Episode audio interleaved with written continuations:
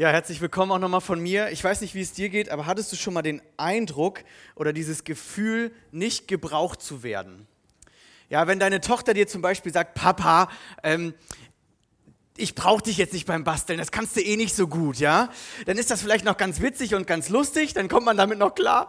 Aber ähm, was ist, wenn das äh, vielleicht nicht ganz so lustig ist und du mehrere Bewerbungen geschrieben hast und dann kriegst du ganz viele Antworten, ja, danke für Ihre Bewerbung und so, hört sich alles gut an, aber wir brauchen sie leider nicht. Also so, mit eigenen Worten gesagt. Ja? Oder was ist, wenn du durch das System fällst und merkst, du hast eine Krankheit und irgendwie wirst du nicht gebraucht in der Gesellschaft. Du hast so den Eindruck, irgendwie bist du nicht genügend oder ähm, andere haben es einfach viel mehr drauf.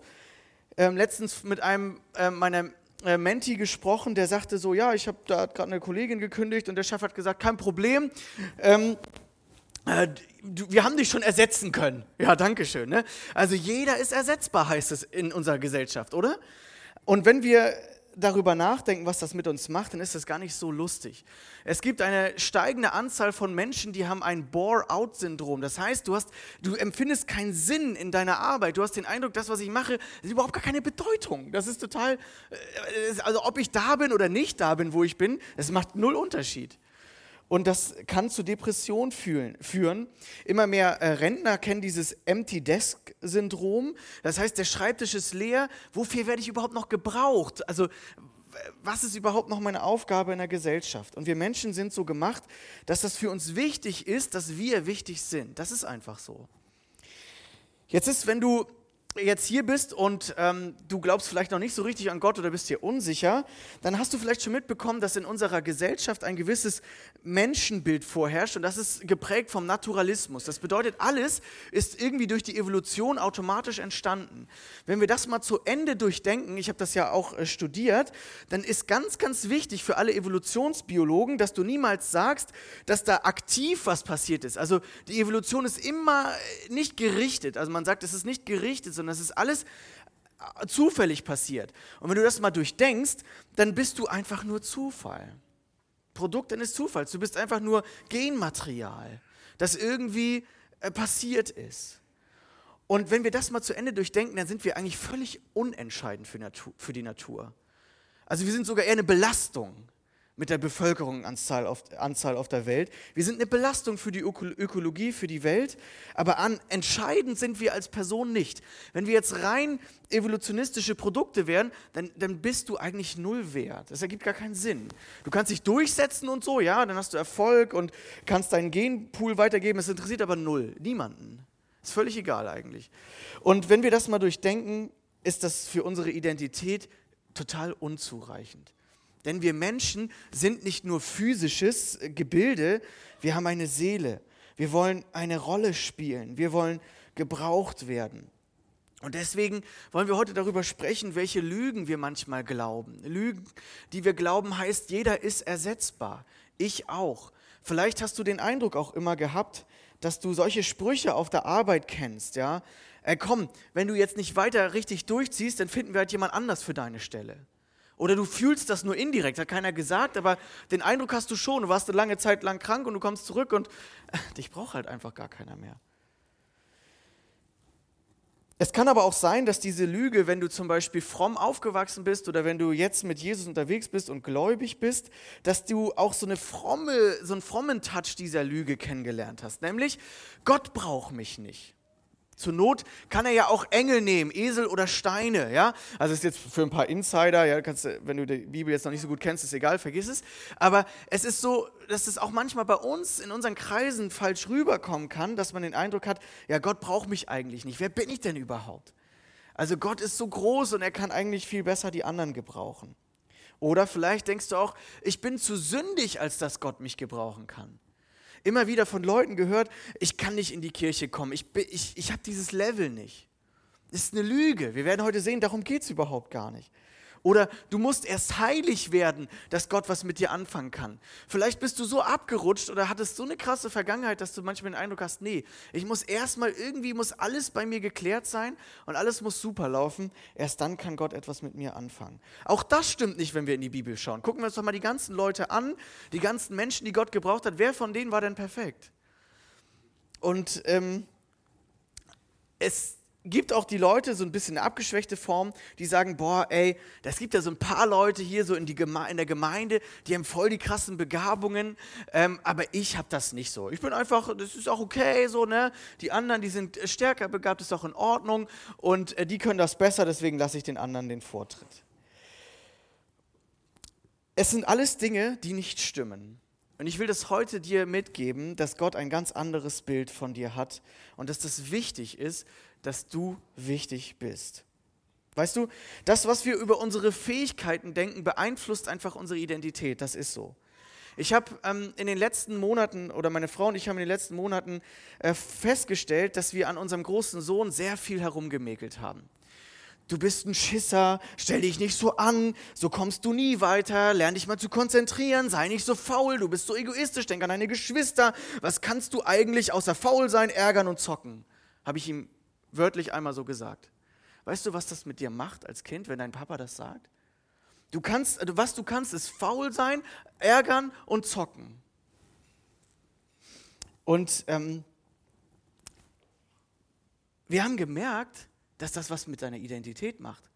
Irgendwann sagt er mal zu mir, Papa, ich bin so dumm, was kann ich eigentlich? Da sind mir die Tränen gekommen. Weil was, was, was gebe ich meinem Sohn für die Identität? Versteht ihr? Immer nur an ihm rummäkeln. So wie Erziehung, als muss ich jemanden da, da ziehen, dass er irgendwie so wird, dass alles perfekt läuft. Das macht was mit dir, wenn dir dein Vater sagt, was kannst du eigentlich? Holz kann schwimmen, was kannst du eigentlich? Ist, ist vielleicht ein Witz, ist aber nicht so lustig, wenn du gerade noch am Identitätsausbilden bist. Und wir haben gemerkt, das kann so nicht weitergehen. Also wenn Vertrauenspersonen dich, wie Vertrauenspersonen dich bewerten, das kann dein bester Freund sein, das kann dein Chef sein, das kann dein Ausbilder sein, das können deine Eltern sein, das können deine, dein Opa, deine Oma sein, die immer an dir rumgemäkelt haben oder dein Onkel, deine Tante. Ich weiß nicht, wer deine intensivsten Vertrauenspersonen waren. Es können aber auch Leute in Gemeinde gewesen sein, die immer nur an dir was auszusetzen hatten oder du hattest den Eindruck zumindest. Dass wie dich Leute bewerten, das stärkt oder schwächt deine Identität. Das ist einfach so. Wir sind so gemacht. Und wir haben dann äh, letztens, vor, das ist erst eine Woche oder anderthalb Wochen her, haben wir an unseren Sohn ähm, an, der, an der Tür zu seinem, zu seinem Zimmer ein Schild gemacht. Und gesagt, lieber Manoa, wir haben dich lieb, so wie du bist. Und die letzten Wochen ist etwas anders geworden. Plötzlich ist wirklich was anders geworden bei ihm. Weil wie du, wie du Identität zusprichst, wie du Identität zugesprochen bekommst, das macht etwas mit deiner Freude mit deiner Freiheit. Ähm, und jetzt gibt es in, in unserer Zeit wirklich viele, viele Leute, die haben ein großes Problem mit Identität. Die Frage, wer bin ich, ist die größte Frage in unserer Zeit. Weil, nee, was könnte ich erreichen und so, da gibt es viele Optionen in unserer Welt. Aber wer bin ich überhaupt?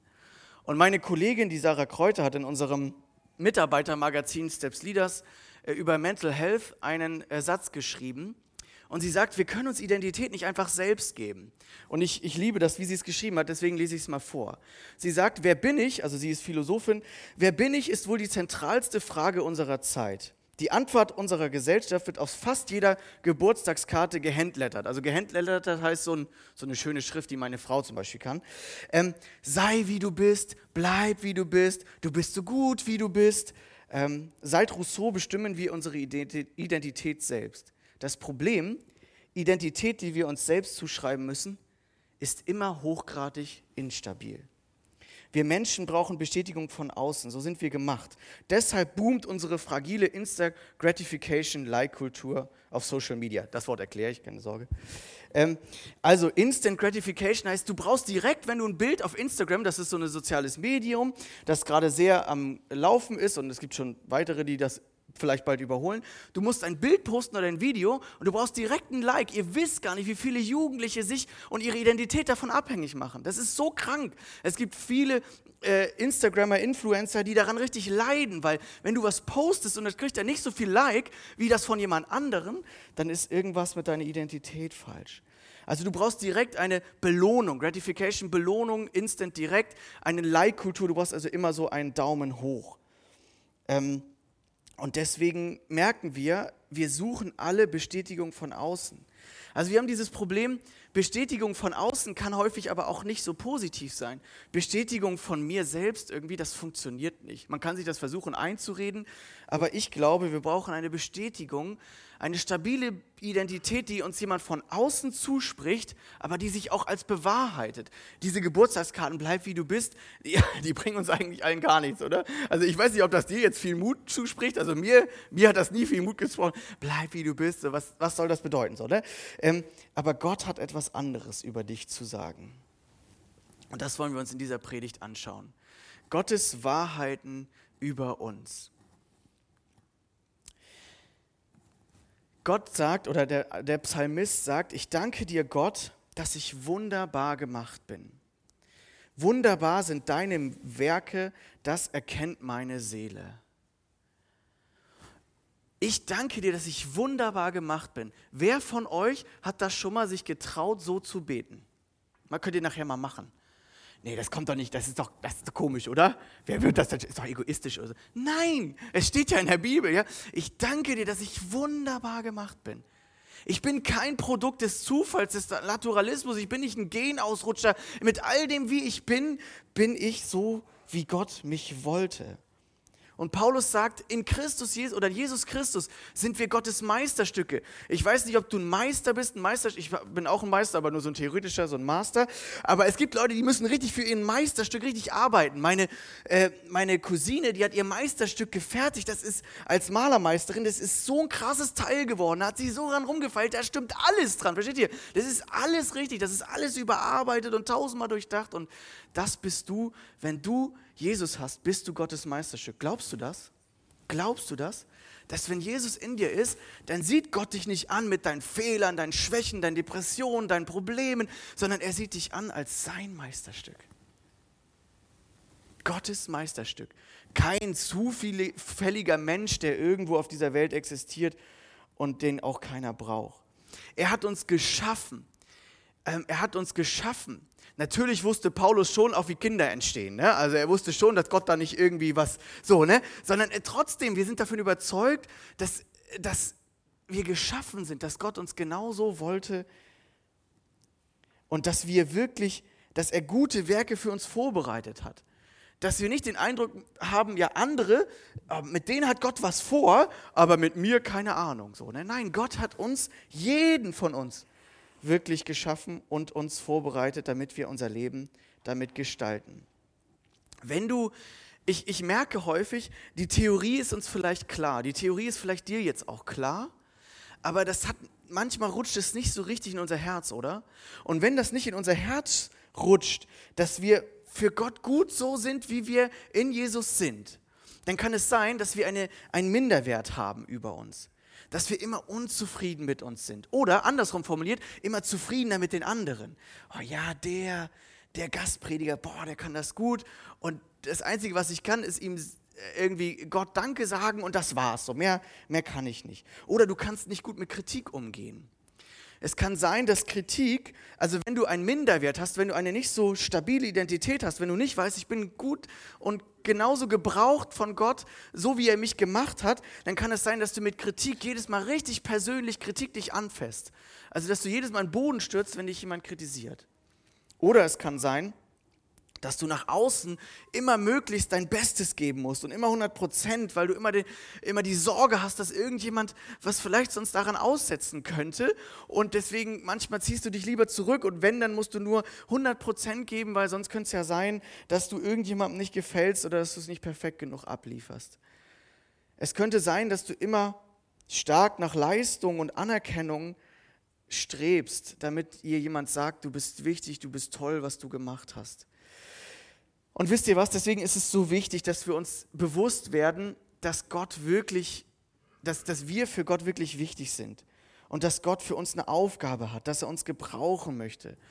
Wenn du weißt, wie sehr Gott dich liebt und wie sehr er dich wollte, so wie du jetzt hier sitzt, wenn du weißt, wer du bist, und dass Gott dich in seinem Reich gebrauchen möchte, auch wenn du noch gar keine Vorstellung hast, was das bedeutet. Wenn du hier sitzt und das zum ersten Mal hörst, Gott hat einen Plan für dich, er hat, ein, er hat, er hat Werke vorbereitet. Und dann kann das dir eine unglaublich starke Identität geben. Und das habe ich selber so erlebt und das wünsche ich dir auch. Es gibt so biblische Schieflagen, die ich früher auch geglaubt habe. Und das hat, glaube ich, auch ein bisschen was mit meiner Identität gemacht. Früher in unseren Gottesdiensten, das ist schon ein paar Jährchen her, da haben wir häufig diesen Vers vorgelesen. Und dieser Vers, der war irgendwie immer sehr zentral in unserer Anbetungsstunde. Römer 3, Vers 12. Alle sind abgewichen. Allesamt sind verdorben oder untauglich geworden. Da ist keiner, der Gutes tut, auch nicht einer.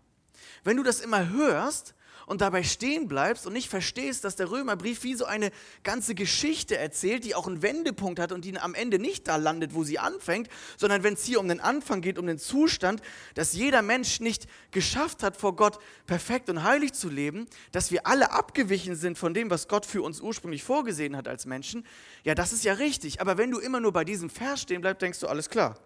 Wir können nichts, sieh es endlich ein, bin voll der Versager. Was du kannst, ist eigentlich gar nichts. Holz kann schwimmen, was kannst du? So, ne? Also, ähm, das hat sich irgendwie so eingeprägt, so unterbewusst vielleicht bei dem einen oder anderen. Und dann wurde auch häufig so gebetet, Herr, oh, wir sind so sündig, wir sind so sündig und wir sind so die Sünder. Nein, letzte Woche, Predigt unbedingt nachhören, wenn du nicht da warst. Wir sind nicht Sünder. Wenn du wenn du von Jesus Christus, von deinen Sünden befreit wurdest, dann identifizier dich doch nicht mehr so mit dem alten Adam, identifizier dich mit dem neuen Adam. Das ist wieder ein bisschen theologischer Insider, das bedeutet mit Jesus. Jesus ist der, der uns gereinigt hat, unsere Sünden weggenommen hat und wir brauchen uns nicht mit der alten Identität identifizieren, sondern mit einer neuen. Und wir müssen den Römerbrief auch weiterlesen und müssen die Lösung lesen und müssen die neue Identität lesen ab Kapitel 8 und das, was wirklich ist. Weil wenn du dabei stehen bleibst, kann es sein, dass du halt immer ein so niedriges Menschenbild hast und dass du sagst, hey, ach, ich kann doch eigentlich nichts, ich bin nicht gut, der Herr alleine und dann bete ich ganz viel und mehr kann ich aber nicht. Ich kann nichts machen, weil ich bin ja zu schlecht. Ein anderer Vers, der auch aus dem Kontext gerissen ist, denn wenn jemand meint, etwas zu sein, während er doch nichts ist, so betrügt er sich selbst. Ja, also sieh es doch endlich mal ein, ähm, halte bloß nichts auf dich, wir sind total die Nieten. Das stimmt natürlich nicht, weil das wieder aus dem Kontext gerissen ist, ja? Das steht da einfach nicht. Das meint Paulus auch nicht. Paulus meint hier Leute, die sich überschätzen. Er sagt, wir brauchen eine gesunde Selbsteinschätzung. Paulus sagt von sich selbst, ich bin der größte Sünder und ahmt meinem Vorbild nach. Das kann, also das ist beides wahr, ja? Okay? Und er sagt hier in Galater 6, Vers 2 bis 4, ich habe extra eine ganz einfache Übersetzung genommen. Jeder soll dem anderen helfen, seine Last zu tragen. Auf diese Weise erfüllt ihr das Gesetz, das Christus uns gegeben hat. Wer sich jedoch einbildet, besser zu sein als die anderen, darum geht es, der betrügt sich selbst. Kann ja sein, dass du denkst, oh Mensch, die haben alle so viele Probleme, gut, dass ich sie nicht habe. Ja, dass du anfängst, dich selbst zu überschätzen, dich über andere rüberzustellen. Dann soll jeder sein Leben genau prüfen, dann wird er sich über seine guten Taten freuen, das dürfen wir auch. Stell dein Licht nicht ständig unter den Scheffel. Sag nicht immer nur, oh, ähm, danke für das Kompliment, aber ich habe eigentlich gar nichts gemacht. So, ne? Sondern du darfst dich auch freuen über das, was an guter Frucht durch Jesus rausgekommen ist. Aber hab keinen Grund zur Überheblichkeit. Also ich will damit sagen, wir haben so zwei Probleme, wir haben so zwei Extreme bei unserer, bei unserer Identität. Wir denken zu gering von uns oder wir denken zu hoch von uns. Und beides gibt es überall ob jetzt in der Welt oder in der Gemeinde, das gibt es immer wieder. Und ich weiß nicht, womit du dich eher identifizierst. Denkst du zu gering von dir? Ich kann das nicht, ich bin nichts wert. Dann wirst du sehr ängstlich sein. Du lässt dich nicht gerne auf neue Kontexte ein, weil du immer Angst hast zu versagen. Oder ähm, ich, mich mag niemand, das würdest du nie so sagen, aber ganz tief drin. Was denkst du über dich selbst? Es gibt aber auch Leute, die denken zu hoch von sich ich weiß, wie das geht. Wenn alle tun würden, was ich sage, würde es laufen. Ich bin der Beste. Andere müssen mir folgen. Wir brauchen eine gesunde Selbsteinschätzung. Und diese gesunde Selbsteinschätzung kommt meines Erachtens durch die Begabungen, die Gott uns geschenkt hat. Gott hat uns durch seinen Geist Begabungen geschenkt und er hat bewusst unterschiedlich ausgeteilt, damit wir eine gesunde Selbsteinschätzung haben. Einmal, dass wir wissen, was Gott uns gegeben hat und was wir können, aber dass wir genauso wissen, was der andere viel besser kann. Und das ist, eine, das ist ein guter Grad, wenn wir das verstehen. Und darauf wollen wir jetzt ein bisschen genauer eingehen. Gott möchte dich gebrauchen und er hat dich perfekt fürs Gebrauchen ausgestattet. In dem Brief, den Paulus an die Gemeinde in Korinth schreibt, sagt er etwas über diese Begabungen und erklärt die und zählt die so auf. Das steht in Kapitel 12, das könnt ihr gerne nachlesen. Und er zählt so auf, was es so für Begabungen gibt. Und dann sagt er aber, jetzt passt mal auf, ich habe jetzt aufgezählt, was es so alles gibt, aber jetzt habe ich euch ein bisschen was noch genaueres dazu zu sagen.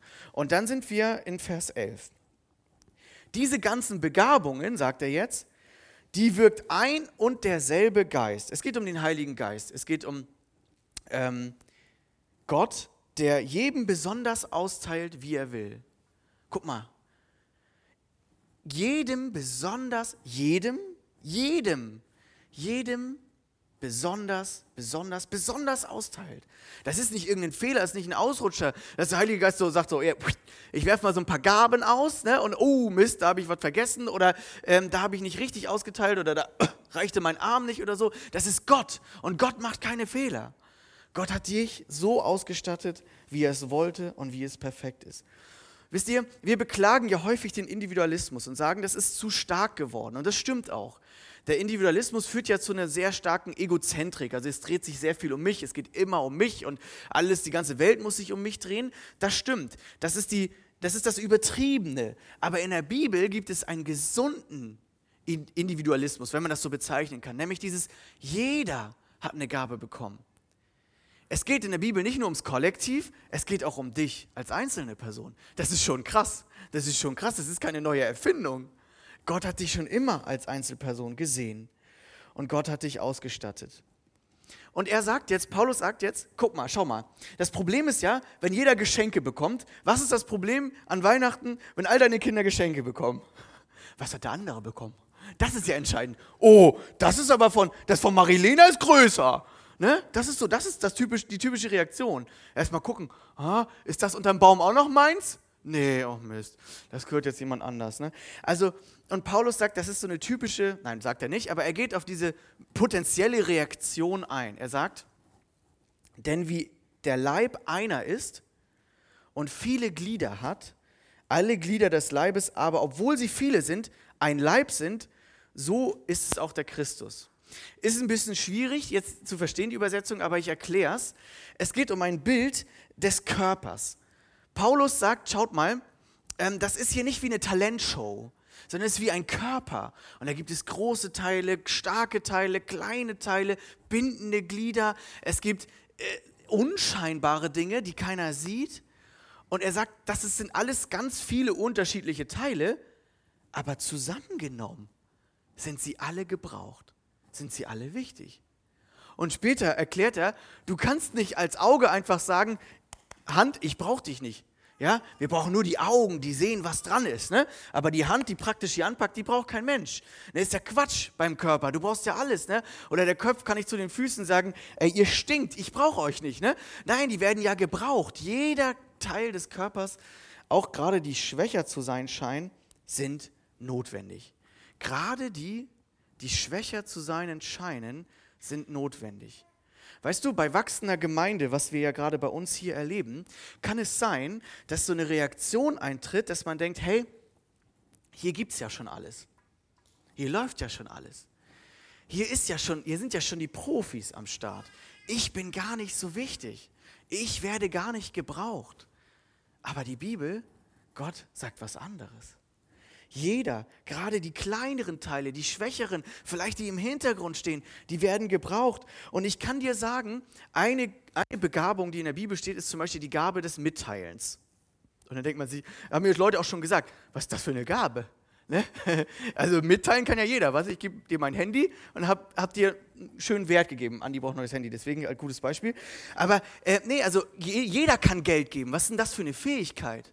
Das Problem ist, wir haben ein Missverständnis. Bei den Gaben geht es gar nicht so sehr um Fähigkeiten. Lesen wir mal genau die ganzen Gaben durch, das werden wir heute nicht machen, aber zum Beispiel an der Gabe des Mitteilens oder des Gebens, so kann man sie auch übersetzen.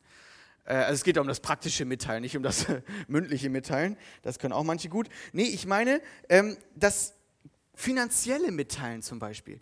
Gott sagt, das ist eine Gabe. Und diese Gabe läuft im Hintergrund. Du kommst ja nicht nach vorne und sagst, Ne, so, seht mal, ich habe hier was auszuteilen. Nein, das läuft im Hintergrund, aber es ist unglaublich wichtig. Letzte Woche in den Nachrichten, die Inflationsrate ist auf 10% gestiegen, liebe Leute. 10%. Ich glaube, das ist das der höchste Wert seit 75 Jahren. Ähm, seit 10, auf 10 Prozent. Und dann haben die in, bei NDR Info erzählt, wie viele Leute schon jetzt, schon jetzt bei ihrer Gas- oder Heizkosten- oder Stromabrechnung ein Riesenproblem und Nöte kommen. Das ist die Realität, die ist teilweise doppelt so groß, die Rechnung. Und wir haben auch jetzt schon hier in Gemeinde immer wieder Leute, die haben finanziell richtig Probleme. Und jetzt denk mal darüber nach, wie Gemeinde gemacht ist. Ein Körper, jeder sorgt füreinander, alle haben unterschiedliche Ausrüstung bekommen. Du hast die Ausrüstung bekommen, viel zu haben. Dem Herrn sei Dank. Und das ist ein riesen wichtiger Dienst. Das ist nicht eine untergeordnete Rolle. Das ist so wichtig. Daran zeigt sich ja, wie Gemeinde jetzt wirklich in den nächsten Jahren und Monaten funktioniert. Denkt nur jeder an sich oder bringen wir unsere Begabung ein? Geht es nur um die, um die Redebegabung hier vorne, die man sieht, oder geht es um jede Begabung in Gemeinde? Und diese Begabungen werden gebraucht. Ich kann es euch einfach nur so sagen. Ähm, wir vergleichen uns viel zu schnell, wir Menschen. Wir vergleichen uns mit den Begabungen, die vielleicht mehr im Rampenlicht stehen. Aber Gott hat dich und uns bewusst, ja, äh, vielfältig ausgestattet, damit alles äh, gebraucht wird. Und gerade die Begabung, die vielleicht im Hintergrund laufen, sind wichtig. Und wisst ihr was? Ich vergleiche, also ich will das nochmal ein bisschen erklären. Ähm, ich will das nochmal ein bisschen erklären, wie, wie Gaben gemacht sind. Also Gaben sind für mich wie so Ausrüstungen. Stell dir vor, ähm, Gott schenkt dir eine Ausrüstung und wir sind alle auf einer Mission. Wir sind auf der Mission, Menschen zu retten. Menschen zu retten und zu sagen, hey, es gibt Rettung. Und es gibt ganz verschiedene Rollen in dieser Mission. Also wir sind wie so ein Rettungsboot. Es gibt ja auch manche Gemeinden, die sind eher so Luxusdampfer oder U-Boote, gibt es auch. Ähm, aber wir sind weder noch, hoffentlich. Das heißt nicht, dass es nicht auch schön sein kann. Aber ich will damit sagen, wir haben eine Mission. Wir, wenn, du, wenn du Christ bist, hast du eine Mission zu sagen, Leute, es gibt den Dienst der Versöhnung und ich habe da ein Ticket anzubieten. Komm doch mit auf dieses Boot. Und dann gibt es Leute, die, das sind so, ähm, du kannst mal nach vorne kommen, Jochen. Leute, die haben einen Rucksack auf. Und die sind so in der Welt unterwegs und das ist alles super schön. Und wir schippern so durch die Flüsse des, der, der, der Welt Ur, Urwald. Und jeder von uns hat so eine Begabung und wir gehen alle raus in die Mission. Es gibt Außendienstler, es gibt Innendienstler, es gibt äh, Sanitäter, die haben eine Ausstattung von Gott bekommen und die können Leute verbinden. Die, das sind so wie, ich, ich vergleiche das gerne mit Seelsorger. Und Seelsorger werden überall gebraucht, in jedem Team, im Außendienst, im Innendienst. Es wird überall gebraucht. Und wir haben diese Chance, wir haben etwas zu sagen, wir haben eine Mission, wir haben geistliche Gaben bekommen, die eine Ausrüstung sind, um in der Mission zu dienen.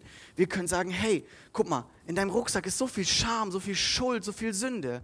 Und du kannst den loswerden und ich biete dir ein Ticket an. Dienst der Versöhnung. Und jetzt denken wir häufig, die Leute, die Evangelisten sind, ist auch so eine Begabung, die beschrieben wird, das sind die einzigen, die diese Mission durchführen. Das stimmt aber gar nicht. Wir sind ja alle ein Teil eines Bootes und alle haben dieses gleiche Ziel, nur unterschiedliche Rollen. Die einen sind ganz nah dran an den Menschen, die anderen dienen her im Hintergrund und müssen verletzen, müssen aufbauen, müssen ermutigen. Dann gibt es Leute, die lehren, gibt Leute, die Hirten sind, die die Gruppe zusammenhalten, äh, die Leute so geistlich versorgen. Es gibt, was weiß ich, es gibt ganz viele Begabungen. Und natürlich wird es einige geben, sagen, die, die wollen das Ticket nicht annehmen. Das ist auch okay. Das muss jeder für sich selber entscheiden. Aber wir haben eine Mission. Und jeder darf Teil, danke Jochen, kannst dich wieder hinsetzen. Jeder darf Teil dieser Mission sein.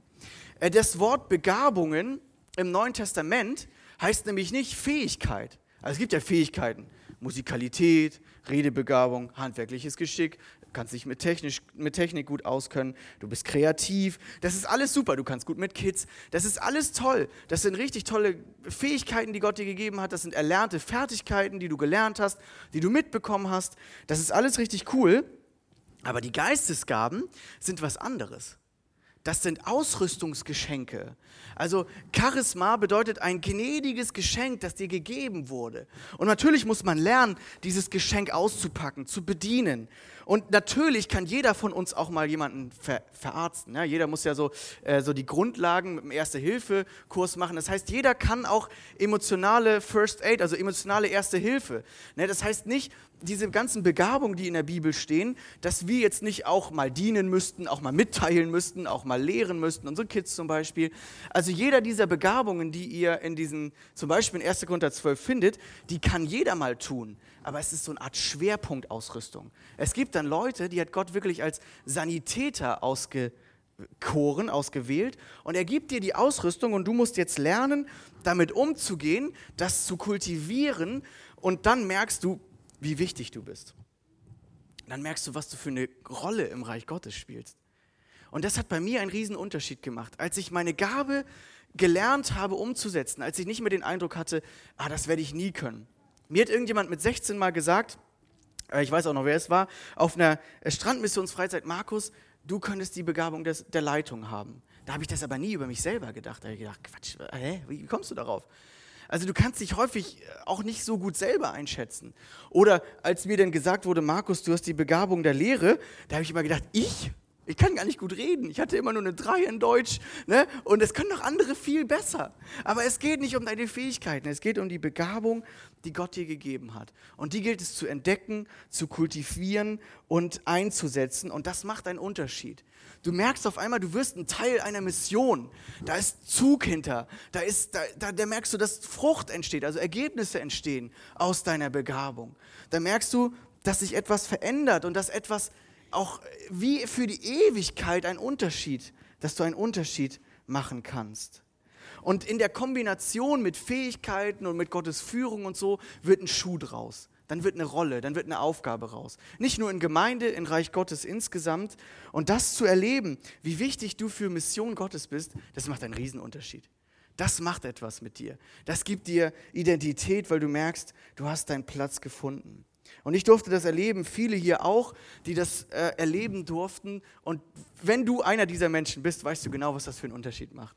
Wenn du merkst, dass Gott dich gebraucht, wenn du merkst, da passiert etwas, da passiert etwas irgendwie für die Ewigkeit, das ist nicht zu vergleichen mit, ach, ich spiele mal ein bisschen Klavier für mich zu Hause und werde besser darin, das ist auch schön, aber das ist was anderes. Es gibt dir wirklich eine Rolle, eine Identität. Und wenn jetzt Leute zu mir kommen und sagen, Markus, ähm, ey, deine Predigt war total der Mist also ich muss es mal ganz ehrlich sagen, das, das, das und das war einfach falsch. Das ist, das ist nicht mehr so, dass es meine Identität angreift, wie vielleicht früher. Könnt ihr euch vorstellen, warum? Weil ich einfach weiß, ich kenne meine Begabungen. Ich weiß, was meine Begabung ist. Ich weiß, dass Gott mir da so viel Bestätigung gegeben hat. Er hat mir gezeigt, dass da Frucht daraus erwirkt. Ähm, dass, dass mich das, wenn mich Leute jetzt in der Predigt kritisieren, und das passiert natürlich und ist auch gut so, dass mir das aber nicht mehr den, wie den Boden aufmacht ja, und ich da versinken will sondern ich einfach fest sein darf in dieser Identität. Danke, Daniel, für deine Ausrüstung und liebe Grüße an deinen Chef. Ja, genau. Wir dürfen eine Rolle in Gottes Mission spielen. Und es ist wie ein, äh, unsere Mission ist Wachstum. Unsere Mission ist nicht so herumdümpeln, also so sagen so, hey, es ist ja so dass die Gefahr, ne, wenn Gemeinde größer wird, dass man dann auch so ein bisschen kommt und einfach nur konsumiert und das ist auch echt okay. Aber jeder, jeder, auch du, ähm, egal wo, wie du dich gerade siehst, darf mitarbeiten, darf eine Aufgabe haben, hat eine Rolle von Gott bekommen. Und Gott möchte uns wirklich gebrauchen. Natürlich wirkt er das Wachstum, und natürlich gibt er die Impulse und die Richtung vor, aber er möchte uns gebrauchen. Und das ist, was in der Bibel steht. Und wenn wir zu Jesus gehören, haben wir einen Auftraggeber. Und egal welche Aufgabe du hast, der Auftraggeber hat dich ausgestattet. Vielleicht bist du der Funker, der immer mal wieder zum Auftraggeber eine besondere ähm, Beziehung hat, wie so ein Prophet, der in Situationen von Leuten reinsprechen kann.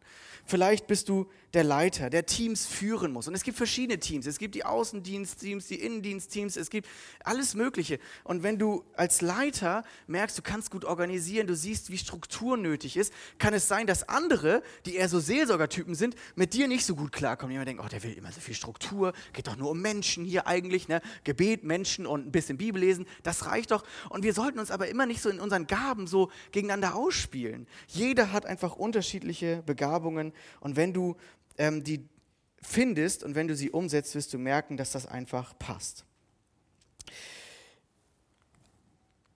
Ähm, genau. Ich überspringe mal ein bisschen was. Ich möchte ein bisschen praktisch werden. Ich äh, gehe jetzt mal vom Bild des Rettungskreuzers weg und wir gehen jetzt mal zu einem anderen Bild, ähm, zu meinem Lieblingssport Fußball. Und ich will das mal vergleichen, was für Hindernisse manchmal da sein können, ähm, wenn es darum geht, seine Gaben einzusetzen. Es kann sein, dass du lieber auf der Zuschauer- oder Ersatzbank sitzt. Dass du, das habe ich ja schon gesagt, dass du den Eindruck hast, boah, jetzt aufs Feld zu gehen und mitzumachen, dafür bin ich noch nicht bereit. Nur der Punkt ist, umso länger der Abstand ist, dass du den Eindruck hast, du bist nicht bereit, umso schwieriger ist das Einwechseln, oder? Umso schwieriger ist wieder den Weg zurückzufinden in Gemeinde und zu sagen, ey, ich glaube doch, Gott will mich gebrauchen. Der Weg wird immer schwieriger, umso länger du raus bist. Und es ist okay, mal auf der Ersatzbank zu sitzen, sich auszukurieren. Es ist okay, dass du mal Zeit und Ruhe für dich brauchst, aber bleib da nicht zu lang. Ähm, es kann sein, dass du nicht alle Positionen kennst. Vielleicht ist das Thema Gaben für dich neu. Dann lade ich dich ein in 1. Korinther 12, in Römer 12, in Epheser 4 und 1. Petrus 4 also 12, 12, 4, 4, äh, wenn du da mal einfach die Gabenkataloge durchliest und dich mal auf den Weg machst und du kannst mich auch gerne nochmal nach diesem Begabungsthema fragen. Und dann musst du vielleicht erstmal sehen, was du entdecken kannst und was es so gibt. Ich hatte einen besten Freund, ähm, der hat so einen Gabentest gemacht und irgendwie kam nichts Eindeutiges raus. Ja? Und er hat sich immer ein bisschen mehr mit mir verglichen und hat gemerkt, so, er kann nicht besonders gut lehren, also Gott hat ihn nicht so bestimmt zum Lehren, auch nicht so zum Leiten, auch nicht so zum Organisieren. Ähm, und irgendwie hat er sich seine Rolle nicht so gefunden.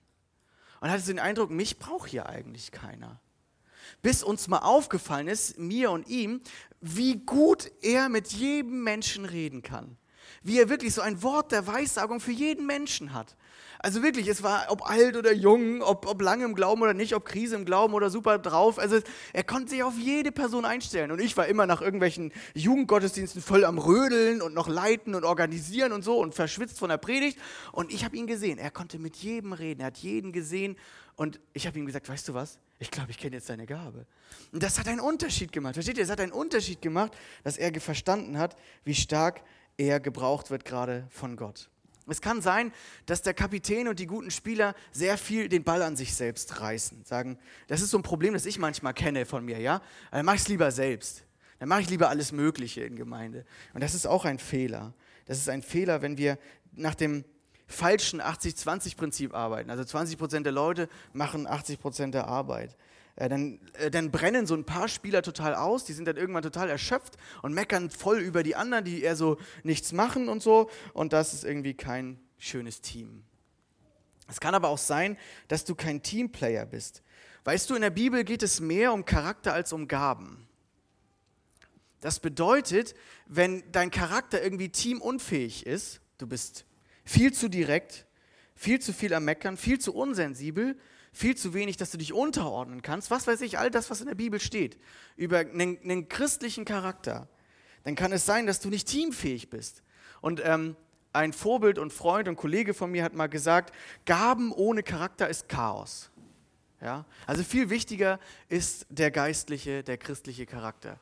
Es kann sein, dass die Stürmer zu viel bejubelt werden. Das sind also die Leute, die viel vorne stehen, die Tore schießen. Ähm, es kann auch sein, dass die Talentförderung fehlt. Und da sind wir natürlich als Leitungsteam der Gemeinde auch gefragt, bei wachsender Gemeinde, wie kriegen wir das hin, Leute wirklich zu fördern, Leute in ihre Gaben zu führen. Das ist gerade eine echte Herausforderung, auch für uns. Vielleicht fehlt dir auch das Feedback, dann hol dir Feedback vom, vom Trainerstab ein.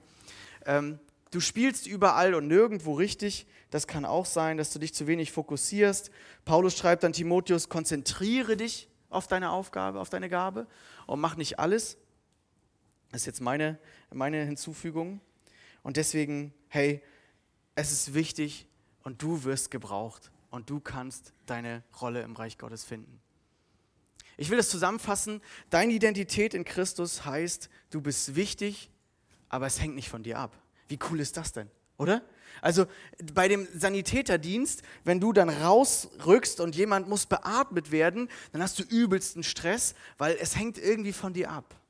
Weißt du, bei Jesus, er gibt dir die Ausstattung, du bist wichtig und du darfst dienen, aber es hängt nicht alles von dir ab, sondern es hängt von ihm ab. Das Wachstum schenkt er. Und wie cool ist das denn? Also wir müssen nicht alles richtig machen. Äh, die letzte Woche habe ich so geschwitzt irgendwie, weil wir haben 700 Anmeldungen für die Abendbibelschule reingekommen und ich sollte die Kleingruppen einteilen und ich war noch zwei Wochenenden unterwegs und es war alles viel zu viel. Und meine Frau hat irgendwann zu mir gesagt, Markus, das ist doch, weißt du, das, es hängt ja gar nicht von dir ab. Hey, werd doch mal wieder ruhig darüber. Es hängt ja gar nicht von dir ab. Es ist ja Gottes Werk. Und wie cool ist das? Ja? Auf der Arbeit macht dir immer der Chef Druck. Es hängt jetzt an dir. Da haben wir, das, da haben wir die Deadline. Aber Gott ist so nicht. Wie cool ist das? Du bist wichtig, aber es hängt nicht von dir ab. Du bist wichtig, aber es dreht sich nicht alles um dich. Und das braucht es auch nicht. Das ist das Coole. Es braucht es gar nicht. Es dreht sich um die Mission und du bist da wichtig genug und das wirst du erleben. Ich hoffe jedenfalls, dass du das hier erlebst, in Ermutigung und Wertschätzung. Du bist wichtig, aber du musst nicht perfekt sein, denn Jesus war es für dich. Ich weiß nicht, was du von Gemeinde und Kirche für ein Bild hattest. Ich komme jetzt zum Schluss. Und es gibt Leute, die denken, hey, das geht da nur um so Moralpredigten und ich muss dann so Gottesdienst, sonntags zum Gottesdienst kommen und dann wird mir gesagt, was ich richtig mache und was falsch und dann muss ich irgendwie kriegen, hinkriegen, dass ich das leben kann. Das ist nicht das, was Gemeinde ist. Das ist nicht das, was die Bibel über Kirche oder Gemeinde sagt. Kirche ist viel zu sehr zum, zur Institution geworden, zum Gebäude. Aber darum geht es gar nicht. Wir bestehen aus Menschen, wir haben eine Mission, wir sind ein Team, wir sind ein, ein, ein Leib, ein Körper, ein Organismus, könnte man sagen. Ein lebendiger Organismus, wo jeder seine, seine Begabungen, seine Fähigkeiten und seine Fertigkeiten und all das, was er mitgebracht hat und was Gott ihm geschenkt hat, einbringen kann. Und es ist so cool, das zu erleben. Und ich lade dich ein, wenn du vielleicht gerade auf der Zuschauerbank noch sitzt, das zu erleben und äh, zu merken, was das für einen Unterschied macht.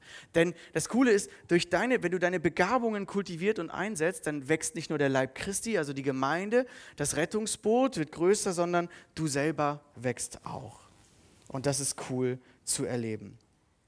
Und wir haben euch so Lesezeichen auf die Plätze gelegt, weil ich glaube, diese Identität, ähm, die rutscht nicht so schnell ins Herz dass du wirklich wichtig bist, äh, das, das soll dich jetzt begleiten durch die nächsten Wochen. Deswegen nimm dieses Lesezeichen und lies dir unter Ich bin bedeutungsvoll diese Sätze durch. Und dann hinterfrage dich mal, bei welchem Satz du anstößt und sagst, naja, ob das so genau stimmt, ach, ich weiß nicht, ist zu, zu doll oder so. Ne? Und dann bete das und sag Gott, hey, stimmt das wirklich? Und die sind extra auf kurze Sätze mit Ich formuliert, damit du sie dir zusprechen kannst, weil wir müssen uns auf diese Wahrheiten der Bibel stellen. Es reicht nicht nur, die manchmal zu hören, sondern sie müssen in unser Herz reinrutschen. Und dafür möchte ich jetzt beten, dass dieses, diese Wahrheit über deine Identität in dein Herz reinrutscht und ähm, ihr könnt gerne aufstehen und möchte gemeinsam mit euch beten. Jesus, danke, dass du uns diese Last weggenommen hast Danke, dass du ähm, uns aber etwas gegeben hast, dass du uns nicht im luftleeren Raum zurücklässt und sagst, jetzt äh, kümmert euch mal selbst um euer Leben, ihr kommt schon klar, sondern dass du uns Wert gibst. Und einmal diesen Wert, dass wir geliebt sind, dass wir gerettet sind, aber auch diesen Wert, dass wir wichtig sind für dich, dass wir gebraucht werden. Und das ist so cool, das zu erleben, Herr. Auch wenn wir uns manchmal überfordert fühlen, das zu erleben, wie du wie du etwas wirkst durch uns für die Ewigkeit, Herr. Danke einfach dafür. Danke, dass wir das auch hier erleben dürfen. Dass etwas passiert, dass da eine Dynamik entsteht, wenn sich so viele Menschen mit ihren Gaben einbringen.